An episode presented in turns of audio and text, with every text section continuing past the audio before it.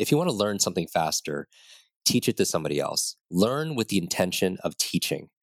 Because what happens is if you had to re-listen to this podcast, which I recommend you do, and but listen to it as if you're going to teach it to your team or teach it to your spouse, teach it to your your siblings, teach it to your best friend, because you'll something will happen and it's magical. You'll pay attention differently. You'll take notes differently. You'll post different questions. And so here's what I believe. If you want to learn any subject or skill faster, learn to teach because here's the quotable. When I teach something, I get to learn it twice. When I teach something, I get to learn it twice. I study the patterns of the universe. Masters to the brain. Virtual, virtual, your mind. Talking about your life, fundamental principles, philosophy. What is and what is not true. Those who know themselves. Being better every single day. Hey, welcome back to another episode of the Think Grow podcast, where personal development meets real life. I am your host, Ruben Chavez, and I explore a variety of topics with thought leaders, creators, scientists, entrepreneurs, memory experts, and people from all different fields to bring you different perspectives that you can use to enrich your mind and improve your life in whatever way you see fit. That is the goal of this show, and today I am very excited for our guest. I think he's going to bring us a perspective that many of you will find very useful. His name is Jim Kwik. and for those of you who are not familiar with Jim's work, he is, among other things, a memory expert. He's the founder of Kwik Learning, which has students in over 150 countries worldwide. Um, he's he's a world-renowned expert in speed reading, uh, memory improvement, brain performance, accelerated learning, and he's been doing this for over two decades. He's amazing. He's been the brain coach to a variety of different people, including you know students, entrepreneurs, educators, all the way up to some of the world's leading CEOs and celebrities, actors. Go on his Instagram and you will see him with Will Smith and Sylvester Stallone and Harrison Ford among among others but he's a very down to earth guy, and I had the pleasure of meeting him actually at the Longevity Now conference where he spoke um, just a few months ago in California, and that was awesome. He's a he's an excellent speaker, and I've learned a lot from him and from his podcast actually. Today we talk about the meta skill of learning how to learn and also learning how to read these are, are a couple of his specialties and areas of, of expertise. And these are areas that really interest me and that I try to focus on a lot. And the reason is because there's a big payoff for learning them. Now, you might ask, what is a meta skill? A meta skill, and by the way, you can also think of it as a meta action, but these are basically skill sets that have a cascade effect on many other areas of your life, or on a few other areas of your life at least. And the word meta means like up a level in this context. And so you can actually think of it like this. This is something that I've actually been, been thinking about lately. Basically, your actions can be categorized into different levels.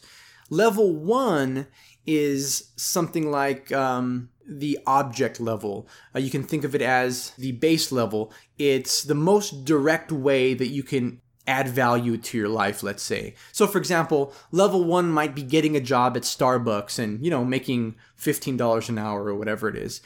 That's improving your life somewhat. You know, you're doing an action, you're learning a skill set that is allowing you to produce income. So that's one level. But the second level above that would be and this would be like a meta level this would be something like reading a book that helps you cultivate a skill that will help you move up in the company. Let's say by improving your social interactions or something like that. Maybe you read a book on emotional intelligence and you're able to navigate the social network of your company better and and it allowed you to to progress, you know, to to move up. And not only that, but it increases your value as an employee, right? So if you were making $15 an hour originally, you acquired these new skills that were valuable to your employer. And then now you move up and you're worth, let's say, you know, $25 an hour or something like that, right? So you actually increase your value. And then you have newly acquired skills which are transferable to other jobs and other opportunities. Well, so this is a meta level skill. This reading and learning this skill is meta because it improves the effectiveness of the previous level, right? And so if you go up a level beyond that, like a level three, that would be something like learning how to read and learn more effectively and more efficiently so that you can comprehend more books in less time, leading to even more opportunities or maybe even a career switch or something like that, right? And so you're so that level increases the effectiveness of the level before it and so on. And so that's why I'm so excited about it because it's such a big payoff and and that's what we're going to be focusing on today with with Jim is learning how to learn and and read better. And and by the way, something even up a level above that would be something like a level four meta action or a meta skill. And when I think of a level four, you know, I think of something like diet, for example, like honing in on your perfect diet and the diet that makes you feel the best and optimizes your your performance. And the reason why this is like a level 4 meta behavior is because diet affects your physical and mental states. And these are factors in everything you do, right? No matter what you do, the better you feel and the better you're thinking, the better you're going to execute that task. And so, diet, exercise, taking care of your, your body, that will have a cascade effect on even more aspects of your life. And so, anyway, this is kind of a framework that I've been thinking about. Um, actually, we talk about this a little bit in an episode of this podcast with uh, my conversation with Daniel Di Piazza of Rich 20 Something. We talk about meta habits. And so we touch on this a little bit. I think that's an earlier episode, maybe number two or something like that. But but these are worth noting. And this the distinction between level one and then the higher meta levels is that level one is additive. You know, these direct behaviors that add one thing, one positive thing to your life, let's say a source of income, they have an additive quality. However, the meta levels, the higher level behaviors, these meta skills are multiplicative, meaning that their benefits multiply over the course of weeks, months, years, etc. Anyway, I think that's worth pointing out, and it's something interesting to at least think about and consider when you're determining where to invest your time. So, with that said, I am excited to let you listen to my conversation with memory expert Jim Kwik and his insights into learning and reading more effectively and efficiently. Oh, and another thing is that Jim also made a request at the end of this podcast. He asked you guys, and you're going to hear this at the end of the episode, he asked the people listening, those who were most invested in wanting to up their memory game and their learning game, he said, take a screenshot of this episode in your podcast app, then post that to your social Instagram, Twitter, Facebook, whatever, and then tag both Jim and me, and then share your biggest takeaway from the episode in the caption or wherever you share it. And I thought that was a great idea. So, again, take a screenshot of this episode right there in your podcast app, then post that to your social. Tag both Jim at J I M K W I K and me at Think Grow Prosper. And then share your biggest takeaway from this episode. What did you learn? What stuck with you the most? I will be looking for those posts and engaging with them as much as possible. I know Jim said that he um, is very active and will be looking out for those posts as well and engaging with them. So I'm excited to see what you guys learned and uh, took away from this episode. Okay, and now here's Jim. Jim, welcome to the show. It's uh, it's great to be talking with you. Ruben, I've been looking forward to this. Thank you, and uh, thank you everyone who's listening. Yeah. Well, I I, I want to start by giving the people listening some background and some context for who you are and you know why you do what you do. Um, I, I know you had a brain injury early on in life. Can you tell me about that story? How did that injury affect you, and um, how did it ultimately kind of lead to the work that you do today? Well, I think everybody, um, everyone could appreciate the, the topic we're talking about today, right? When we're talking about thinking, we're talking about growing. For me, it always starts with the mind.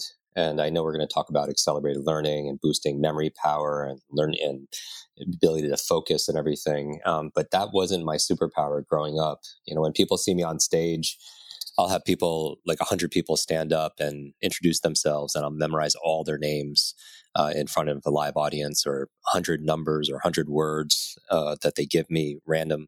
And I'll uh, do it forwards and backwards. But I always tell people I don't do this to impress you. I do this really to express to you what's really possible because the truth is, every single person who's listening to this right now could do that and a whole lot more. It's just we weren't taught.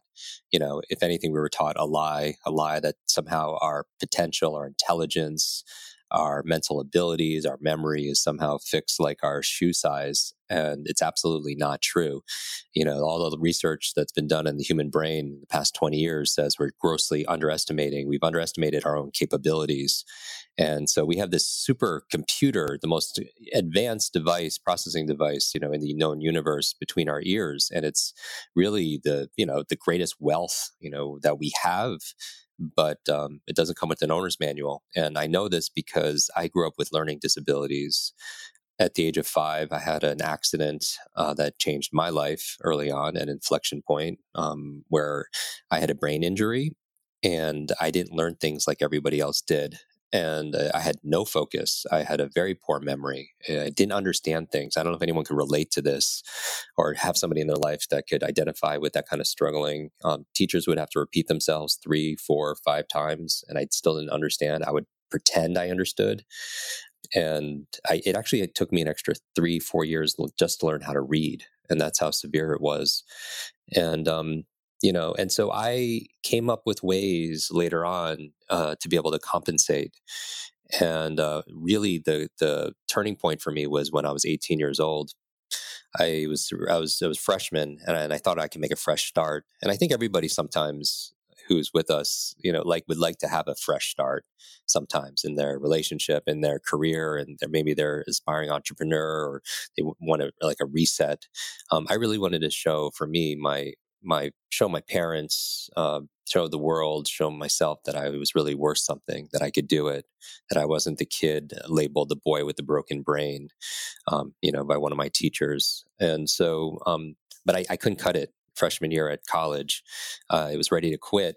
And when I was ready to quit, a friend of mine gave me some really good advice saying, before you tell your family that you're going to quit school and have that just guilt or you know, I felt shame around it. It's like, why don't you get some perspective? and why don't you i'm going home this weekend why don't you come with me to see my family and um, and I, I noticed ruben that getting perspective is so important in our life when we're faced with a new challenge or um, a, a, change, it helps to uh, go to a different place or be around different people. And I, I did uh, just for the weekend. And his family is pretty well off. It's you know I I had a um, different kind of upbringing. My parents immigrated here, and you know, I, our family lived in the back of a laundromat. And but he, his family is well off, and his father walks me around his property before uh, dinner and asks me a very innocent question. You'd appreciate this. He says, uh, "Jim, how's school?" And that's the worst question you could ask me at that time. I'm 18 years old, and I just have all this pent up angst and I, I, just break down and I just tell him my whole story about learning difficulties, my broken brain, and how school is not for me. And I'm gonna tell my family I'm gonna quit. And then he asked me a new question. And I think that's so important because when we're thinking about think, you know, when we're you know thinking and growing, for me, it really begins with a change of question. And he asked me a new question saying, Well, Jim, why are you in school? What do you want to be? What do you want to do? What do you want to have? What do you want to share? In life? And I honestly didn't have that answer. Um, but I, when I go to answer him, he pauses and he says, stop. And he takes out of his back pocket a journal. And I, I he takes out a couple of sheets of paper, tears them out, and makes me write it down, which is another principle for creation, right? Another principle for success is writing things down. And he makes me write down really essentially a goal list or a dream list, a, a, bucket list, if you will. And when I'm done with this exercise, I have all these, you know, there's a couple of sheets of paper filled out, which I've never had before. Um, and it's kind of interesting to look at them like and explicitly outside of my own mind. And I thought the exercise was over. So I start folding the sheets to put in my pocket and he, he does something unexpected. He grabs them right out of my hand my bucket list and starts uh, looking at and reading it. And I'm actually freaking out because I'm 18 years old. I'm very insecure. And obviously, this man is very successful and very prosperous and such. And uh, I, I, don't even know what he's thinking. But when he's done reading my, my bucket list, he looks at me and he says, Jim, you are this close to everything on this list. Uh, achieving everything on this list. And he takes his fingers, his index fingers, and just spreads them apart about a foot and I was like, there's no way. Are you kidding me? Like, give me 10 lifetimes. I'm not going to crack that list. And, uh, and he takes his index fingers and he puts them to the side of my head, meaning that what's between his fingers, which is my, my brain, is the key to get me um, those dreams. And um, he walks me into and he walks me into a, a, room of his home, and I've never seen been into this room before. You'd love it. It's wall to wall, ceiling, floor covered in books. Can you imagine? Yeah, that's amazing. Yeah, I've never seen like a, a library in somebody's house before, and um, like the library I, in Beauty and the Beast, like Beast's library. Remember that? Exactly. That that's my dream, right? that's that's that's my goal. but keep in mind though, I can't read very well. I've never finished a book cover to cover, and so I am I'm phobic of books, and I, they create so much anxiety for me. To be the equivalent of somebody walking to a room full of snakes that are you know afraid of snakes, so I'm like freaking out. And what makes it worse is he goes to each of the shelves and starts handing me these snakes. um, starts handing me these books, and I start I'm freaking out because I don't know what he's expecting me to do. But I look at the titles, and they are very early. Um, they're they're biographies of some incredible men and women in history, and the early personal growth books. I mean, you would love these. I mean, you know, Think and Grow Rich, Napoleon Hill, The Power of Positive Thinking, Dale Carnegie. Mm, yeah. I mean, just the, the, stuff that you know so many of us cherish. And um, but I've never seen these books before. And he's like, Jim, I want you to read one book a week. And I'm thinking, are, have you not been hearing my story? I, I'm a poor reader. I can't even keep up with school. And when I said I can't keep up with school, he looks at me and he says, Jim, don't let school get in the way of your education. And I'm like, whoa. I mean, that landed hard. And yet I was like, you know, I still can't commit to doing this because if I do, I'm going to, you know, do it. And I don't feel like I could do it. And then he is, he's a very smart man. He takes out of his pocket my bucket list, which he still has. And Ruben, he literally starts reading every single one of my goals and dreams out loud. And can you imagine that? Can you, I mean you imagine like you? I've never really even thought of you know my dreams as something that could be real, but to hear it in another man's voice, incanted out into the universe, just messed with my mind. It messed with my heart. It honestly messed with my soul. Something fierce. And a lot of those things on my list were things I wanted to do for my family, things they can never afford to do or would never do for themselves. And with that motivation, and I talk about that a lot when it comes to human memory, when it comes to learning faster, when it comes to success, is that motivation, uh, that leverage uh, makes me like engage. And I say, okay, you know, I'll read one book a week because of, you know, I want to help my family. And so now, fast forward, I'm back at school and I'm on my desk and I have a pile of books that I have to read for midterms. And I have a pile of books that I promise that I want to read, you know, for my own success. And I couldn't keep up with just one of those piles. So what do I do?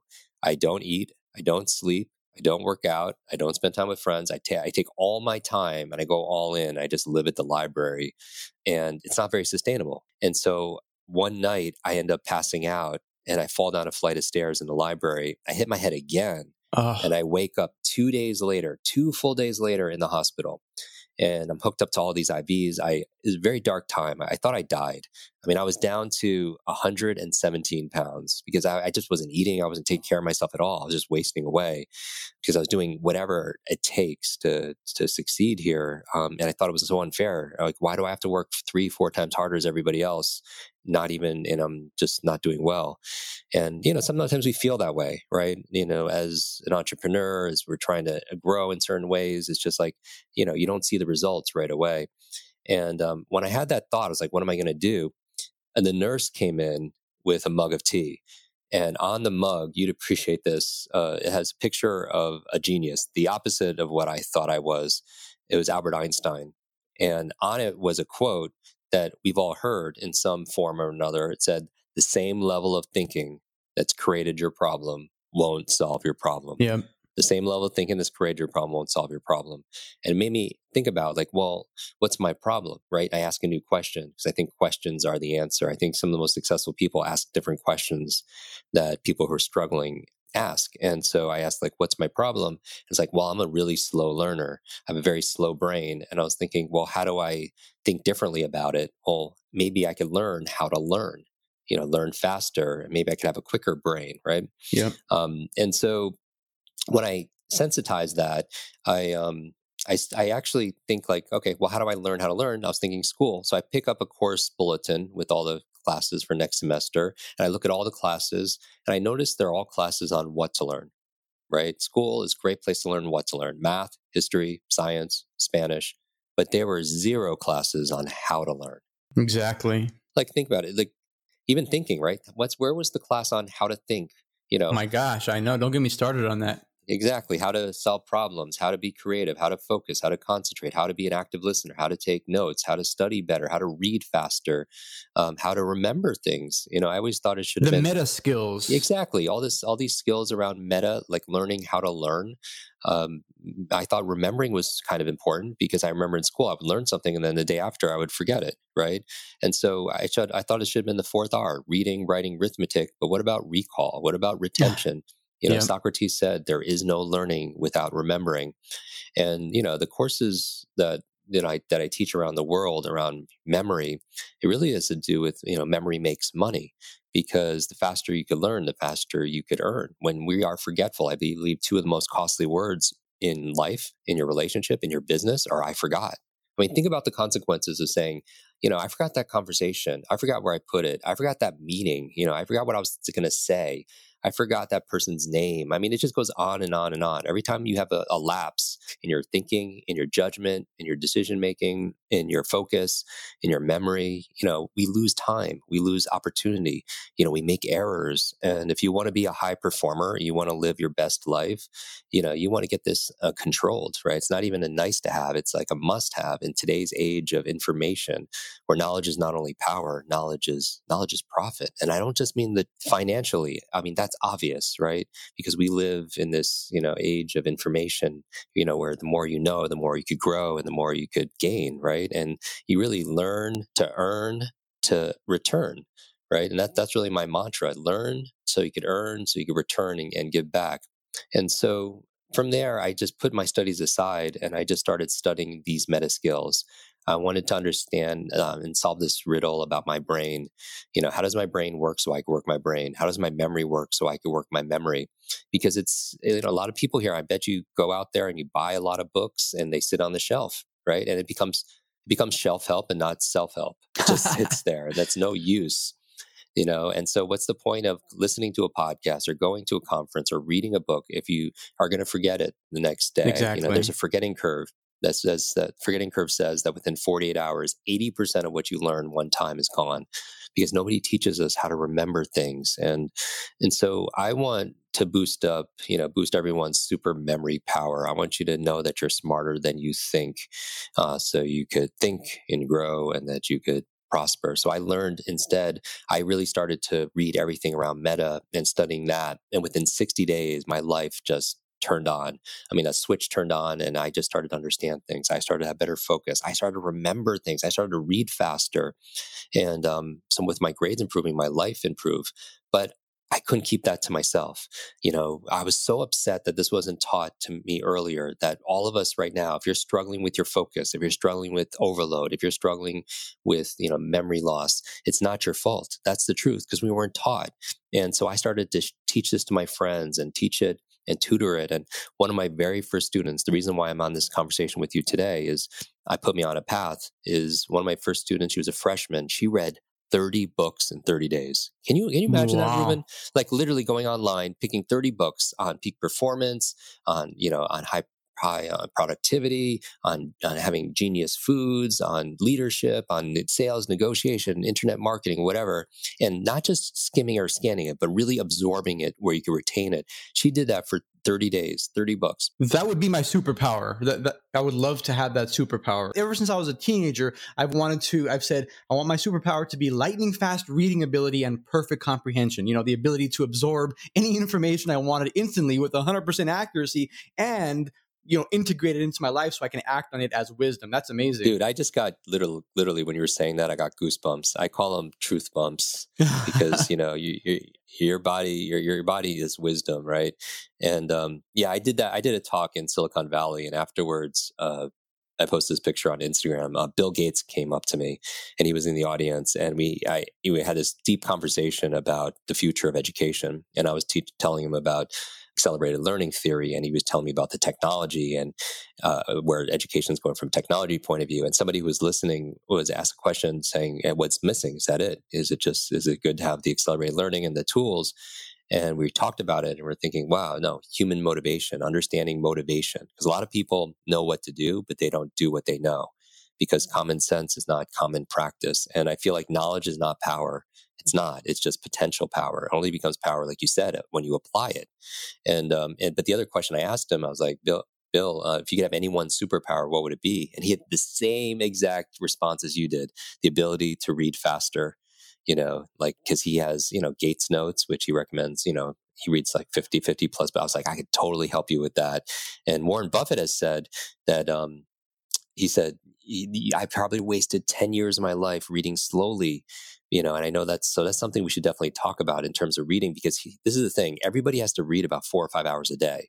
We're just processing information. Think about the blogs the articles the books newspapers mag- like all the stuff that we have to read emails four or five hours a day.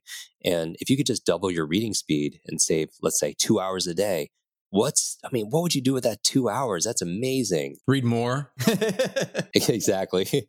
Or two hours of course of the course of a year or a day is like 730 i mean or even just one hour a day. If you save one hour a day on something ubiquitous like we're doing all the time like reading that's 365 hours a year.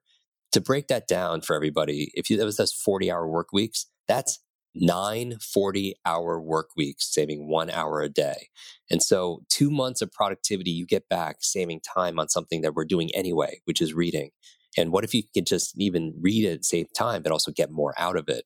And that's when I thought it was a real superpower. But I asked this young lady, how'd you read, not how she read 30 books in 30 days. I want to know, go back to, you know, Bill Gates, our, our conversation about human motivation. I was like, why? Why'd you read all these books?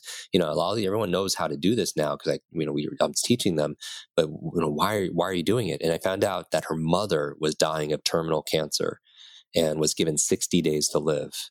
And, um, I, get, I always get choked up thinking about this, but the books she was reading were books on health and wellness, medicine, Wow. energy, because she was determined to save her mother's life. And I still get chills thinking about it. Six months later, I get a call from this young lady and she's crying, she's crying, she's crying. And I find out they're tears of joy that her mother not only survived, but get this, she's really starting to thrive. She's Oh, getting really wow. better. Doctors don't know how, they don't know why. The doctors called it a miracle, but her mother attributed 100% to the great advice she got from her daughter, who learned it from all these books. And that's when I realized that if knowledge is power, then learning is our superpower. If knowledge is power, learning is our superpower. And we all are born with that inner genius. And what my mission is, because I was the boy with the broken brain, is I want I want to help people, everyone who's listening, have better, brighter brains. Because if that improves, everything in your life gets better, and uh, no brain left behind. Ah, I love that. That, that. That's so powerful. There, there- there's so much there that I want to unpack with you. You mentioned um, principles, right? You mentioned meta skills, and I, I really like to draw this distinction between principles and strategies and tactics, in in order to kind of organize them in my mind, I think, and give them kind of a place to reside. For example, like some of the principles I think in personal development are things like um, having emotional intelligence. That's a big principle, or uh, managing your beliefs, your belief systems. You know, these are foundational principles and meta skills, really, that feed a whole bunch of other concepts and ideas and strategies. So, for example, like within the the principle of emotional intelligence, you might have the strategy of keeping a journal and documenting when you feel certain emotions and why. This might, you know, help you cultivate one aspect of emotional intelligence. Um, but a tactic, on the other hand, that's a little different because that might be something more granular, like what time of day you write in your journal. Tactics might change depending on the circumstances, but but principles do not change, right? And, and I love that you talk about principles because these are timeless, kind of unchanging things. And I I'm with you, man. I, I view learning how to learn as probably the most important principle or meta skill that we can possibly cultivate, right? Because without it, we can't properly learn the rest of them. And so um, it's just so, so important. I, I guess my question to you is, within the the big meta skill of learning how to learn are there just a few overarching principles that kind of guide your your teachings or are there mostly just different strategies that vary based on what you're trying to accomplish Dude, that's a deep question, Ruben. Um, and I love where your mind is at. Uh, let, us let's, let's go deep into this then. Okay. Um, if I was for everybody here, if I was a genie, right, and I was I could grant you any one wish, any one wish, what would what would be the obvious thing to wish for? It would be to to wish for more wishes, right? That would be the obvious thing. If you only get one wish, I wouldn't wish for more wishes. Um, the equivalent to is if I was your learning genie and I could grant you, I could help you learn any subject or skill faster, just one, any subject or skill. What would be the equivalent of asking for more wishes? I would say exactly what you just said: learning how to learn, meta learning, right? Because if you could do that, it makes everything faster right? And so it doesn't matter if people want to learn music or martial arts or Mandarin or marketing, right? If you can learn how to learn like twice as fast, you know, anything in half the time, the rest of your life gets easier because the principle for that is sharpen the saw. Like one of my very favorite books of all time is a mentor of mine, Dr. Stephen Covey, and he wrote a book that most of you have on your shelf called The Seven Habits of Highly Effective People. And this is the book that talks about some of the most effective, productive people and the seven habits that they share in common. The last habit, the seventh habit that he reserves, is called sharpen the saw, which is basically the principle. The metaphor is if you have all this wood to cut, and we do, right? All every day we wake up with wood to cut, things that we need to do, right? Uh, things that we need to learn, things we need to accomplish, and you have a saw. But the thing is, is your saw has a dull blade. When do you want to start sharpening that blade? Right? You don't want to. Are, nobody's going to start just using that dull blade and just start cutting wood right. because that wouldn't make any sense. Why? Because it would be so much more effort, so much more focus, so much more sweat, suffering, you know, challenge, all the time, all that. So you would sharpen the saw first, and so learning how to learn is sharpening that saw that would pay you for the rest of your life. And so that would be the wish that I would wish for, learning how to learn. Then I could apply it towards sales, marketing, leadership, health, anything. Now, I'll, I'll, share something I don't share in in interviews uh, because, like, really, when I think about learning, I'm thinking about transformation. I'm thinking about transcending. I'm thinking about ending the trance, mm. ending the trance. This thinking that we have that we're not good enough, ending this trance that we're not smart enough, or fill in the blank, right? And I feel like a lot of people know what to do, but they don't do it. And I, I know you you are a doer. I mean, you, you just you you, you could just tell by results that that you get right? I mean, you have such a big presence and and what you're doing, you're being able to scale personal growth and development and, you know, ultimately prosperity, you know, and prosperity comes in different forms, not just financial. But some people don't take action. So why do we procrastinate? Why do we put things off? Right? Why do we know what to do, but we don't do it? And um, and so the principles that I think about when I'm looking to make a change with somebody, and you know, whether it's uh, you know, I get to work with uh, the Tony Hsiehs of the world, the CEO of Zappos. Uh, you, you, know, I posted this pictures of me and Elon, you know, training at at SpaceX. You know, I work with some powerful thinkers or actors like uh, you know Will Smith. You know, he and I have been doing a couple videos on on our Instagram and such. But I, I get to because I help actors like speed read scripts or memorize their lines. I also get to extract their thinking. You know, thinking about how they're growing and what they're doing. And I notice that no matter where people are, if they're if they're holding themselves back, there there are about five levels in terms of principles that I, I notice that are sticking points for people.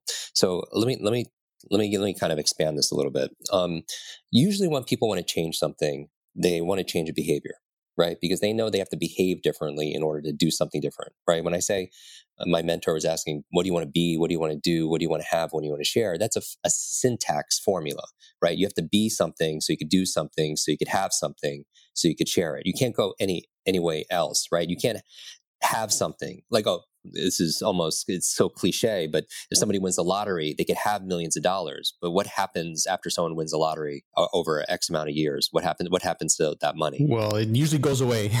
It goes it goes away and they actually for a lot of them actually they're actually go below the baseline of what they were earning before they even won the lottery.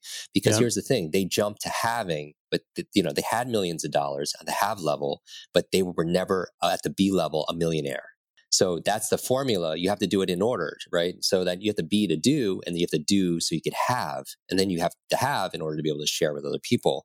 And so most people, in order for them to have something, a great relationship, uh, you know, uh, money in the bank, a beautiful home, a great um, a body, whatever it is, they have to do something. But if they're not doing it, and usually there's there's things that holding them back at the B level. So if you're thinking about, I want everyone to think about a behavior they know they should do, but they're not doing it. So this is the behavior level. And so maybe it's journaling every day. Maybe it's meditating. Maybe it's making, uh, I just did a episode, 10 minute episode on how to make a brain power smoothie, like my favorite nice. brain foods and stuff that really supercharge your brain. Maybe it's, you know, doing extra exercising every single day. So that's a behavior level. Sometimes people are trying to fight at a behavior level, at that principle, behaviors, but they're not addressing the level above that, which is the level of capability. And the level of capability is a level of habit. It's the level of training, right? And so some people, for example, want to change a behavior. They want to remember names, something I train, you know, all around the world. We have students online uh, in our online courses from 180 countries. So we have a lot of data from people. One of their biggest struggles is remembering names. So maybe the behavior is, hey, I want to uh, remember names. But at the capability level above that, they don't have the capability because they didn't have the training. Does that make yeah. sense? So they're not able to do the behavior. Or right. maybe they want a behavior is they want to read every day, but they don't have the proper training. They never learned how to read properly, you know? So that's why our speed reading programs or even the four episodes we did on the podcast were so popular because everyone wants to be able to read more in less time. So that's the yeah. capabilities. But you could have the capabilities and the training and still not do the behavior because the level above capabilities is the level of beliefs and values beliefs and values. And so, what that is for me in my mind is like somebody could want to uh, remember names on a behavior levels. They could even have the training and the capabilities, but they could have a belief that says that I I'm not smart enough. You know, I have a horrible memory. You know, uh, this run I'm too old. That's a belief. And here's the thing: what everyone wants to remember: all behavior is belief driven. Yes. All behavior is belief driven. In order to do a new behavior, you need a belief that empowers that behavior. And so I, I remember, for example, um, so people ask me about my last name all the time. It's, it's really quick, right? K W I K. You know, I didn't change it. I didn't change it to do what I do. I it's my father's name, my grandfather's name, and you could say my my life was pretty much planned out. I had to be a runner back in a runner in school, which is a lot of pressure when when your shirt says quick right on it. Um, and but I get to I get to do my mission in life, which is which is teaching people how to learn faster, read faster, remember faster, focus faster, think faster, right? And um, so I was remember I was preparing for a marathon as a runner, and I was reading uh, this book on the training, and one chapter was on the psychology, the mental part of running a marathon. And I remember it opened up with this uh, word for word, verbatim, because I'm a memory expert, right? It said this It said, Your brain is a supercomputer, and your self talk is the program it will run. So if you tell yourself you're not good at remembering people's names, you will not remember the name of the next person you meet because you program your supercomputer not to. I mean, how deep is that?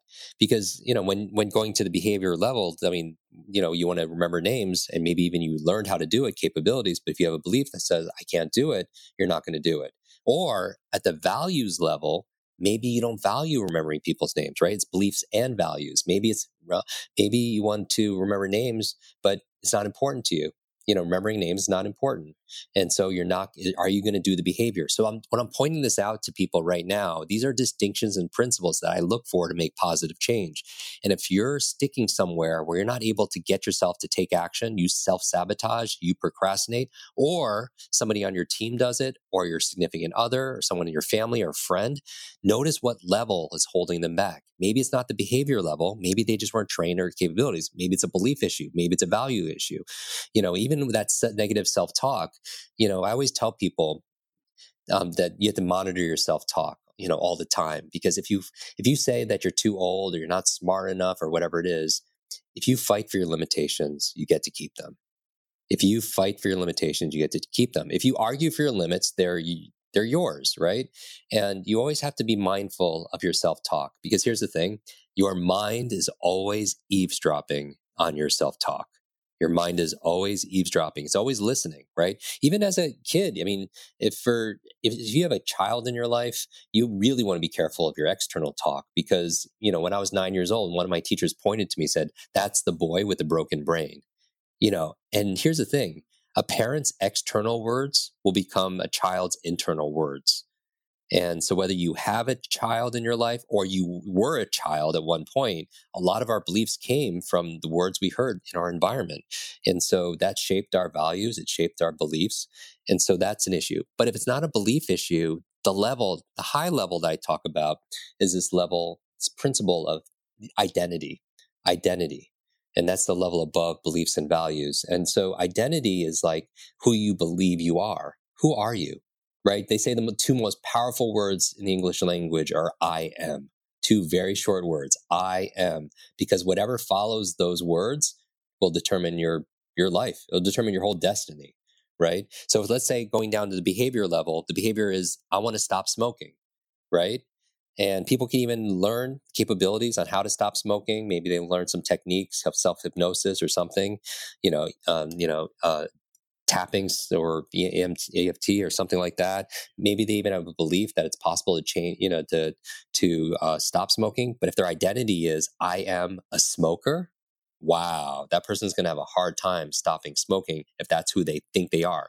Or maybe the behavior is "I want to stop procrastinating," but their identity level is "I am a procrastinator." Wow, you know that so that's that's a challenge and then finally the last level which i actually put below on the bottom below behavior so it goes identity on top second level is beliefs and values third level is capabilities fourth level is the behavior that you want to change. The fifth level on the bottom there i would say is your environment is your environment and this is the principle it's basically saying your external world affects your internal world that's the principle. And so what do i mean by that? Well maybe your behavior is you want to stop smoking, but you're in an environment where people are smoking all the time. You know, that's make it very difficult to be able to stop that behavior. Maybe your behavior is something simple like you want to read more, but the environment is you don't have good lighting or you don't have books in your environment. That will affect it. So at a very simple level. And so get this, then it's for some of you going to get a big aha on this. When I said questions are the answer, I really mean that. I believe that thoughts are things and thinking is nothing but the process of asking and answering your own questions. You know, and some of you might thinking, is that true? Notice you had ask a question to think about it, right? and so that's all thinking is, is having this internal conversation with yourself. But the people who really think and they grow and they prosper, they're thinking different questions right? And so you know, when I mentioned Elon Musk, usually there's a book called The Structure of Scientific Revolution that says that all major advances in industry, whether it's fashion or it's technology, if it's automotive, usually comes from somebody outside the industry because it takes somebody from the outside to ask a new question. And then the question could be, hey, why are like like Elon Musk when it comes to Tesla? He wasn't in the automotive industry. He didn't grow up in that industry, but it took him to look inside saying, hey, why aren't we doing it this way? right? And you ask a new question, you get a new answer, right? If you ask a new question nobody's ever asked before, you get an answer nobody's ever gotten before. And that's the principle of asking new questions. So, for example, like another a great book, a recent, is Zero to One. You know, Peter Thiel is one of the top angel investors in the world, um, and he he wrote a book called Zero to One, basically to talk about innovation. That innovation that's, it's not two to three, going for three to four, four to five. That's incremental, right? That's just additive but you're going from zero where there's nothing to one you're creating something brand new you know but in order to do that you have to ask different questions And so my point in this is in school, you learn that how many questions are there? Like basic questions. You have the five W's and the H, right? We remember this back in school, right? Who, what, when, where, how. Yeah. yeah. all those. So watch this. As you're looking at these these five levels, the identity is asking the question of who. You know, who am I, right? The beliefs and values are the why, right? One of my favorite books start with why. So, you know, why? Um, the third level capabilities is the training, is the how. It's answering the question how. The behavior level is the level of what. That's what you want to change, right? The behavior you want to change. And finally, the environment is the when and the where.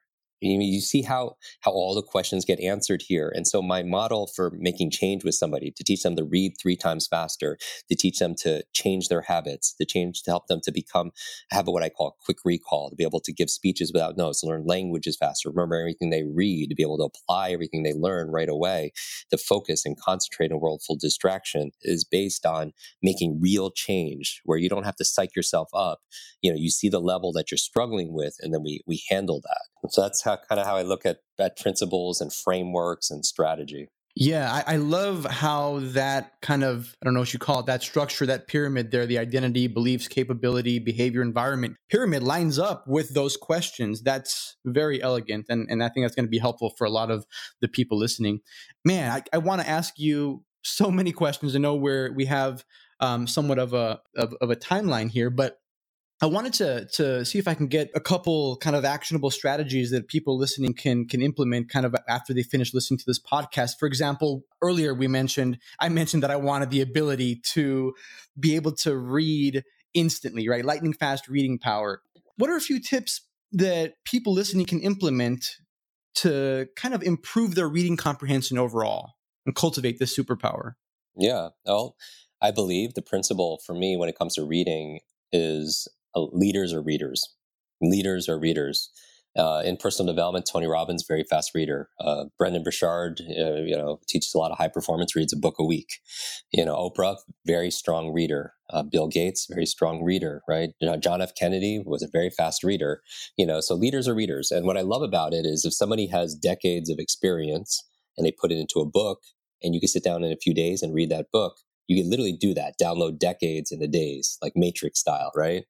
And yeah. so, um, yeah, and I this is something that I get really excited about. We just um, we just created a 21 day reading program uh, it's, it's, called Kwik Reading, KWIK Reading, and uh, and literally in ten minutes a day, we show people how to do this. So we train them, and so it's a habit, and teach them the right habits on how to read properly, and not only just read faster, three times faster, but have three times the focus, three times the comprehension, and really three times the enjoyment. So it's it's hard to go through a real change as a coach. You know, for me to be your brain coach, everyone who's listening right now, there's a difference between tips and training. So um, a training takes a little time, so that would be um, something that we wouldn't have time for. But I can give you a couple of quick tips.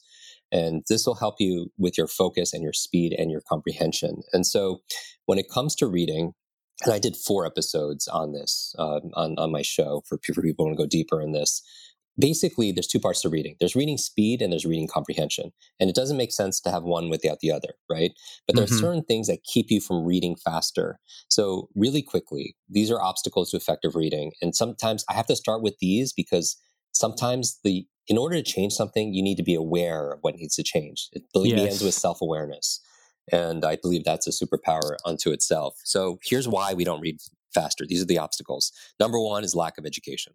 We weren't like you're not born with the ability to read right? Nobody was born and started like reading magazines in the waiting room at the hospital right? You you're taught and so it's a trainable skill but the question i have for everyone listening is how old were you the last time you took a class called reading you know, not like a college literature class, but a class called reading. How old were you? Probably when you're six or seven, when you first learned how to read. So the thing is, is everybody is still reading like a six, seven year old. And that's how we're reading nowadays. And so you wonder why we're all struggling, right? We live in an age of electric cars and spaceships that are going to Mars. But our vehicle of choice when it comes to reading or learning is like a horse. It's like a horse and carriage you know, because our education system, we haven't learned uh, how to read faster. So that's a big obstacle. Second obstacle to effective reading this is a big one uh, that everyone complains about focus, lack of focus, right? You read a page in a book, you get to the end, what happens? you forget what you read, right? You zoned you out. Go, yeah. Yeah. And you go back and you reread and you still don't know because you have no focus. You have no, you're, you're easily distracted. And here's the lie that's being spread around. You know, it's a rumor. I think it's being spread around by slow readers. it's that if I ask you to read faster, you know, what do you think is going to happen to your comprehension? If I ask everyone here, like, hey, read faster, what do you think is going to happen to your understanding of the information? You think it's going to go down, right? Mm-hmm. But in actuality, like in our Kwik reading program that we just launched, you know, we get a lot of data. We actually find the faster readers have better comprehension. Wow. Let me say that again. The faster you read, actually, the better your comprehension. And why is that though? And this is why. Is because your brain is this incredible supercomputer. You know, incredible supercomputer. It's so it's so amazing. But when you read, you feed this supercomputer one word at uh, time. Yeah. And what we're doing, you know, we're we're just metaphorically, we're like starving our own minds, right? When I was talking that slow, if we did this whole show that slow, like what would your mind naturally do? It just starts to wander. It starts zone getting out. zone out. It starts to get distracted. You'll start thinking about other things. You know, you'll start falling asleep. Tell me that's not what happens when you read. Ah. You zone out right? You get distracted, you start your mind wanders, you fall asleep, right? And that's the thing, you know, that that's why. The reason why is because you're reading too slow. Because here's the principle. If you don't give your brain the stimulus it needs, it'll seek entertainment elsewhere in the form of distraction. In the form of mind wandering, you know, in the form of, oh, I need the TV on in the background to study or whatever it is. You, your mind is craving the stimulation, but you're reading too slow. It's like if you're driving slow, like, are you really paying attention to driving? No. What are you doing? You're like drinking your bulletproof coffee, you know, you're texting, you're talking to somebody in the car with you, you're singing, you're thinking about, you know, things you need, your workout later that day. You're doing five different things when you're going slow. That's what people are doing when they're reading slow. They're just, their mind's everywhere, right?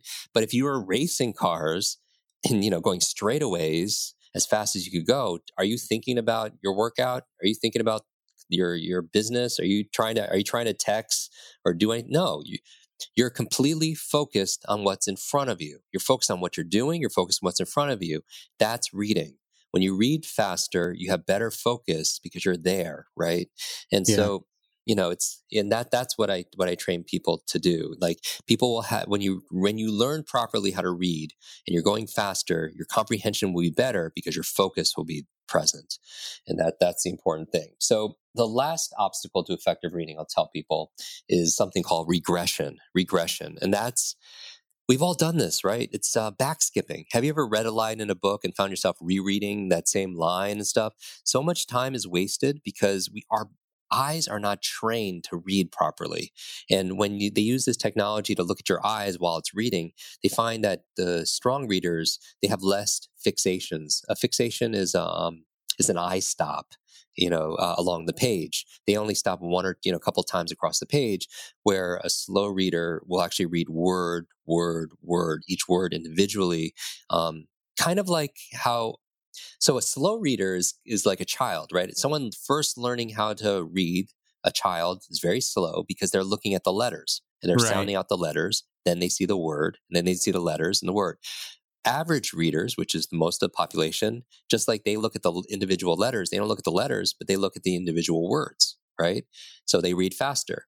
But quick readers, as I call them, they don't see the words any more than you, like average people, see the letters, but they see groups of words. Ah. Right. And so just like how letters are, you know, words are made out of letters, words can make up groups of words. So, you know, just like, it, so that's a challenge. So what I teach people is to read groups of words together. And, and they, and also poor readers go back and reread words by accident, you know, and they think they're getting more out of it. But in actuality, let's say we have a, we're, we're um, watching a show and uh, it's a show you've always wanted to watch, a movie or whatever and somebody is in the corner and they're just with the remote control and every 30 seconds they're rewinding it 30 seconds rewinding it.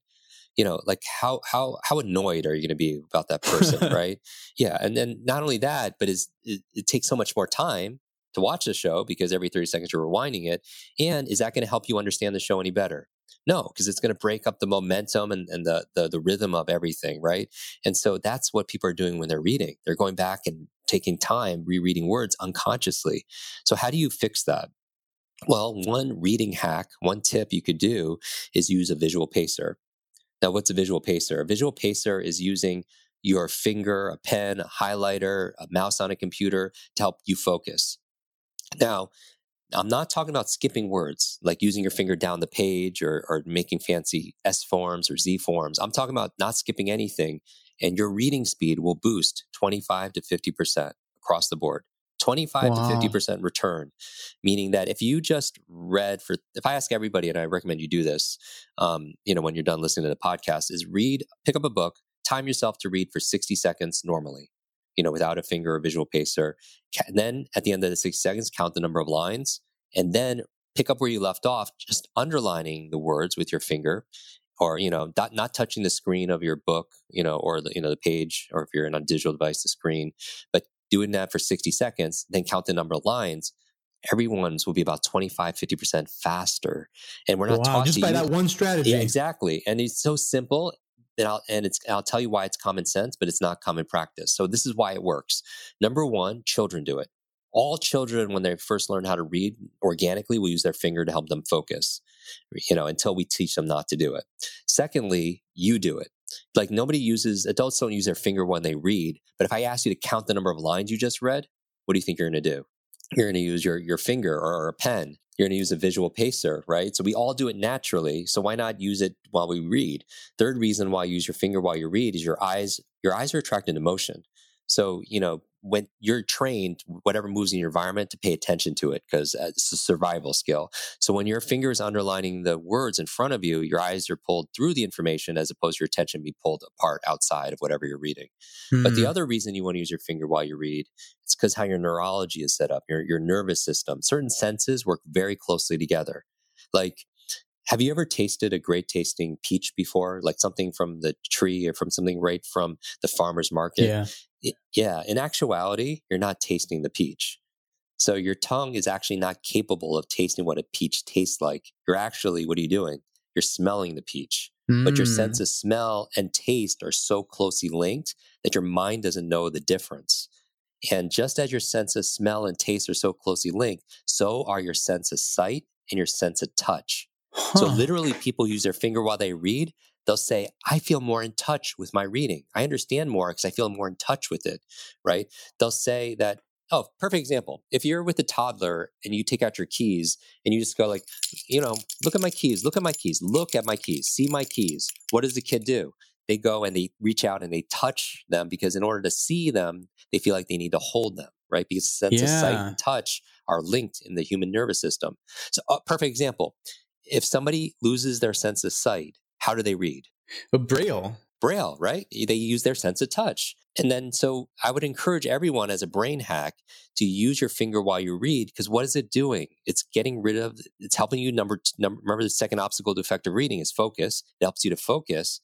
And the third obstacle to effective reading is back skipping. When you're using your finger while you read, you don't go back and reread words by accident or just unconsciously. Mhm. And that's where you're picking up 25, 50%, which people think that's not a lot, but that's almost, that's like almost 20 minutes on every hour you get to save. Uh, oh, that's Right? And- huge. Yeah, reading takes time. Like how many people would love to be able to bench press or, or like 25, 50% more instantly? How many people, how many people would love to be able to like increase their income 25, 50%, right? Reading takes time and time is, is money, right? So that's a huge jump for people. So I would encourage you to do that. But there's another obstacle to effective reading. There, there's not time to talk about it here, but the big obstacle to effective reading is sub vocalization. Sub vocalization. And what is it? It's that inner talk that you have inside your mind. Meaning, you notice when you're reading something, you hear that inner voice inside your head, you know, Yeah. reading along with you, you hear that voice inside your head. Hopefully, it's your own voice. It's not like somebody else's voice. The, reading, the reason why it's the biggest obstacle to reading is if you have to say the words in order to understand them, hear them, then you can only read as fast as you could speak. To say it another way, that means your reading speed is limited to your talking speed, but not your thinking speed. We could think so much faster than somebody could speak, right? That's why a lot of us listen to podcasts or audiobooks at, you know, 1.5 or 2x, right? Because we can understand it at that level. We're just, we can, nobody could talk that fast. But here's the question Do you have to say the words that you read in order to understand them?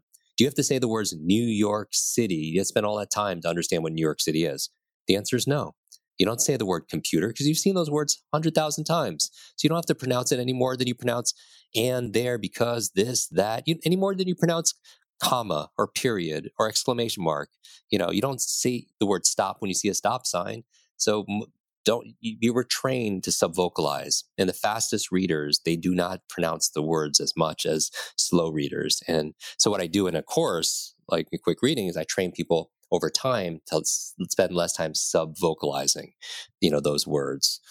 And so there's so many brain you know hacks in reading but this reading is so important because we spend a good part of our day just processing information that's that's so helpful. Those are excellent, excellent tips. A lot of people are going to find immense value there.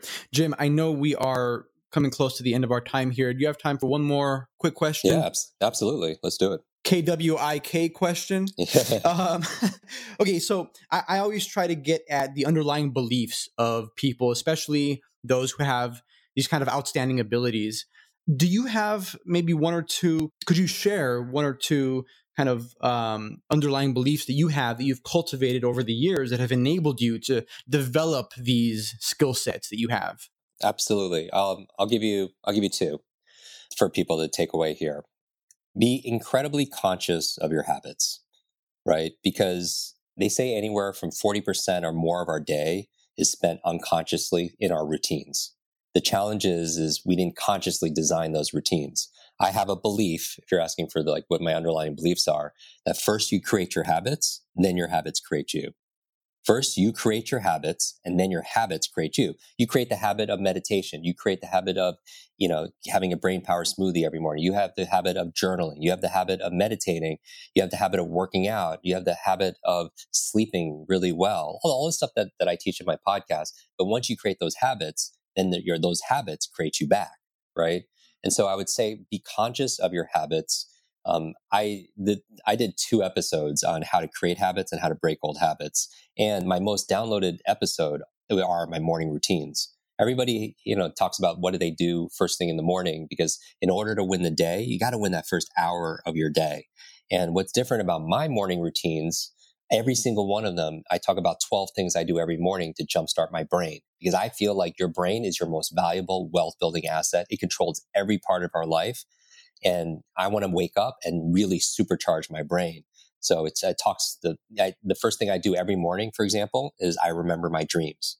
I remember my dreams every morning. And you're like, in room spirit, you're probably thinking like, Jim, why do you remember your dreams? Here's why, why you do it is because when you're learning every day, you're listening to podcasts, you're reading books, you're you're you're building your business. When you sleep, your brain doesn't turn off. It's actually more active. This is true. Your brain is more active when you're sleeping than when it's awake. And what is it doing? It's consolidating short to long term memory, right? It's coming up with solutions and new learnings when you're asleep. But the problem is when you wake up, what happens to your what happens to your dreams forget you them for, sometimes. you forget them most, yeah. most people right but here's the thing a lot of inventions and things in culture actually were created in our dream states meaning that for example mary shelley came up with frankenstein in her dreams paul mccartney came up with the song yesterday in his dream right uh, inventors inventors like elias howes he created he created the the sewing machine in his dream right? The framework for the periodic table came to a chemist in his dream. So my question for everyone listening is what are you dreaming about every night? We all have X amount of dreams a night, but waking up, you come up with like like amazing solutions and ahas and everything that's going to change your business and your body and your relationships and make you more money and everything, help you impact more people. But what happens when you wake up? You might forget it. So the very first thing is I teach I did a podcast on six things I do every morning to remember my dreams. So it just goes there. That's where I start and I just jumpstart my brain. And so habits, number one. Number two, um, my underlining principle and belief for everybody here in this conversation is I compare your life. I get tagged in this in social media like 10 times more a day is I tell people this. I, I say your life is like an egg that if an egg is broken by an outside force, life ends if it's broken by an inside force, life begins. All great things begin on the inside. Yes. And my message for everybody listening right now is you have that greatness inside of you. You have genius inside of you. You just weren't taught how to be able to let it out. right? And here's what I believe I believe genius leaves clues. Genius leaves clues. When somebody does something extraordinary, you could, there's a method behind the magic. And my goal is to show people those methods because my, my thing with people is when I talk about superheroes, right? I taught myself the reason why I'm so passionate about superheroes is because I, I couldn't read, but I taught myself how to read by reading comic books late at night and something about you know good versus evil and one person can make a difference and you know the illustrations brought it all to life for me you know the words and i believe that if you're still listening to this right now you are or have the capability to be a modern day superhero and i don't mean having superpowers like leaping tall buildings and shooting lasers out of your eyes i mean you have unique ability you have a unique talent you have a strength that's your own and what do superheroes do they discover and they develop their strengths but just having those superpowers don't make you a superhero because what do you have to do with those superpowers? You have to use them for what? For good. You have to use them for impact. And that's why I like formats like this, like your show, because you're helping people to unlock those superpowers. I think the greatest superpowers are found between your ears and those are your brain. Those are most underutilized asset. They say we use such a small potential of our brain power. We use all our brain, but we use such a small potential of it. And I think in, in order to be fulfilled, it takes two things, two things, two things alone. And if you walk away with anything, remember these two things. You need the curiosity to know yourself.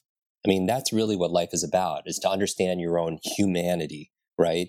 Is to, is to be self aware. Like we read books and we meditate and we journal because we want to know who we are. You even when, yeah, like those levels of transformation I talked about, levels of learning, your identity, your beliefs, your values, your capabilities, your behaviors, your environment, all these come together to make who we are as a whole, right? So first you need the curiosity to know yourself. But then once you know who you are and you have the curiosity to know yourself, you need the courage to be yourself right? Because so many people, they get glimpses of who they are, but they're not living who they are. And you know, when I was with Will Smith recently, and you might have seen this on Instagram, I, I, I, said, I asked him, like, how do you prepare for this? Like, you know, we're shooting at night and it's three o'clock in the morning. How do you get ready? He was like, Jim, I don't have to get ready. I stay ready. And I'm like, wow, because it's so congruent. Because I don't have to, just like the, like I don't have to prepare for me going on stage. I don't have to prepare for a show. It's not because it's not important. It's I prepare my whole life. Because here's the thing there's a difference between knowing the path and walking the path, right? That's out in the matrix. I can't take credit out of that. It's Morpheus. There's a difference between knowing the path and walking the path. And here's what I believe I believe the life you live are the lessons you teach. The life you live are the lessons you teach. And I go through social media and I'm very active on Twitter and Facebook and Instagram. And I'm, that's me if you're communicating with me there. But I believe that most people need to practice what they post. You know what I mean? We put this, we put quotes up there and about this, and I just feel like people don't words.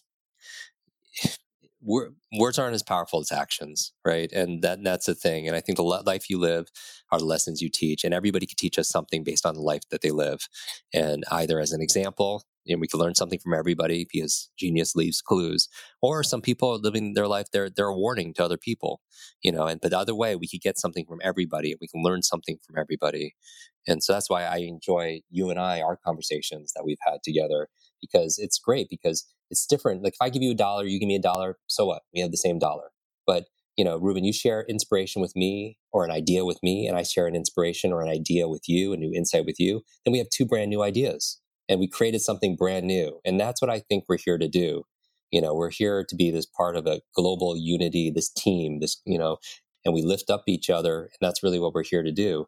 And my goal is to help people to unlock that genius inside of them, you know, in ways and, and find their superhero powers, find find their superhero team, if you will. I couldn't think of a better place to to end off on. That that was so so powerful, Jim. I, I just want to thank you from the bottom of my heart for being here. This has been an insightful and super enlightening conversation, Jim. I know you got a day to get to, but um, again, thank you so much. I hope we can do this again. Absolutely, Ruben. Can I leave somebody with with something right now? Do you mind? Please. First of all, if, if people enjoyed this, what I would love people to do, besides listen to my show, it's, it's only 10 minutes. They're brain hacks for busy people who want to learn faster and achieve more. If you like this conversation, it's all tactical, how to change your habits, you know, what I, what I, how to remember speeches without notes, how to be able to have focus and concentration. I actually did a whole episode on how to lower subvocalization. So you could just search your podcast app for, you know, Jim Quick, KWIK and do that. But besides that, even more importantly, what I would love for people to do is to screenshot this episode episode, this actual episode, and post it on Instagram, Facebook, Twitter, and tag both of us on there. And then I would love for people to share their big aha, their big aha. Ooh, because here's, I here's, love that. here's what, here's, if you want to learn something faster, here's what I believe teach it to somebody else. Learn with the intention of teaching.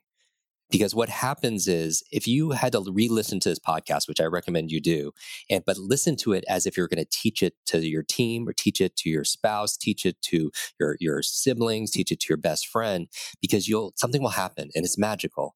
You'll pay attention differently. You'll take notes differently. You'll post different questions. And so here's what I believe. If you want to learn any subject or skill faster, here's your last brain hack is this learn to teach because here's the quotable that you could post on on on on any of your socials. When I teach something, I get to learn it twice. When I teach something, I get to learn it twice. And so they say those who can't do teach, then teach it and then you'll be able to do it. And so what I would ask you to do is take a screenshot of this episode, post it on Instagram or your favorite social media, tag both of us. You know, I'm at Jim Kwik, K W I K, and then post in there in the com like post in the description your big ahas like one two or three your big takeaways teach your community teach your friends and you'll learn it even deeper or even post questions there also because i'm very active in all those platforms and if you have any questions about this episodes uh, i would love to know what they are and yeah i love it thank you so much ruben i love that yeah, of course. I will link to your podcast and all the relevant resources that were mentioned here in the show notes for everyone listening. But Jim, thank you so much again, and um, we'll talk soon.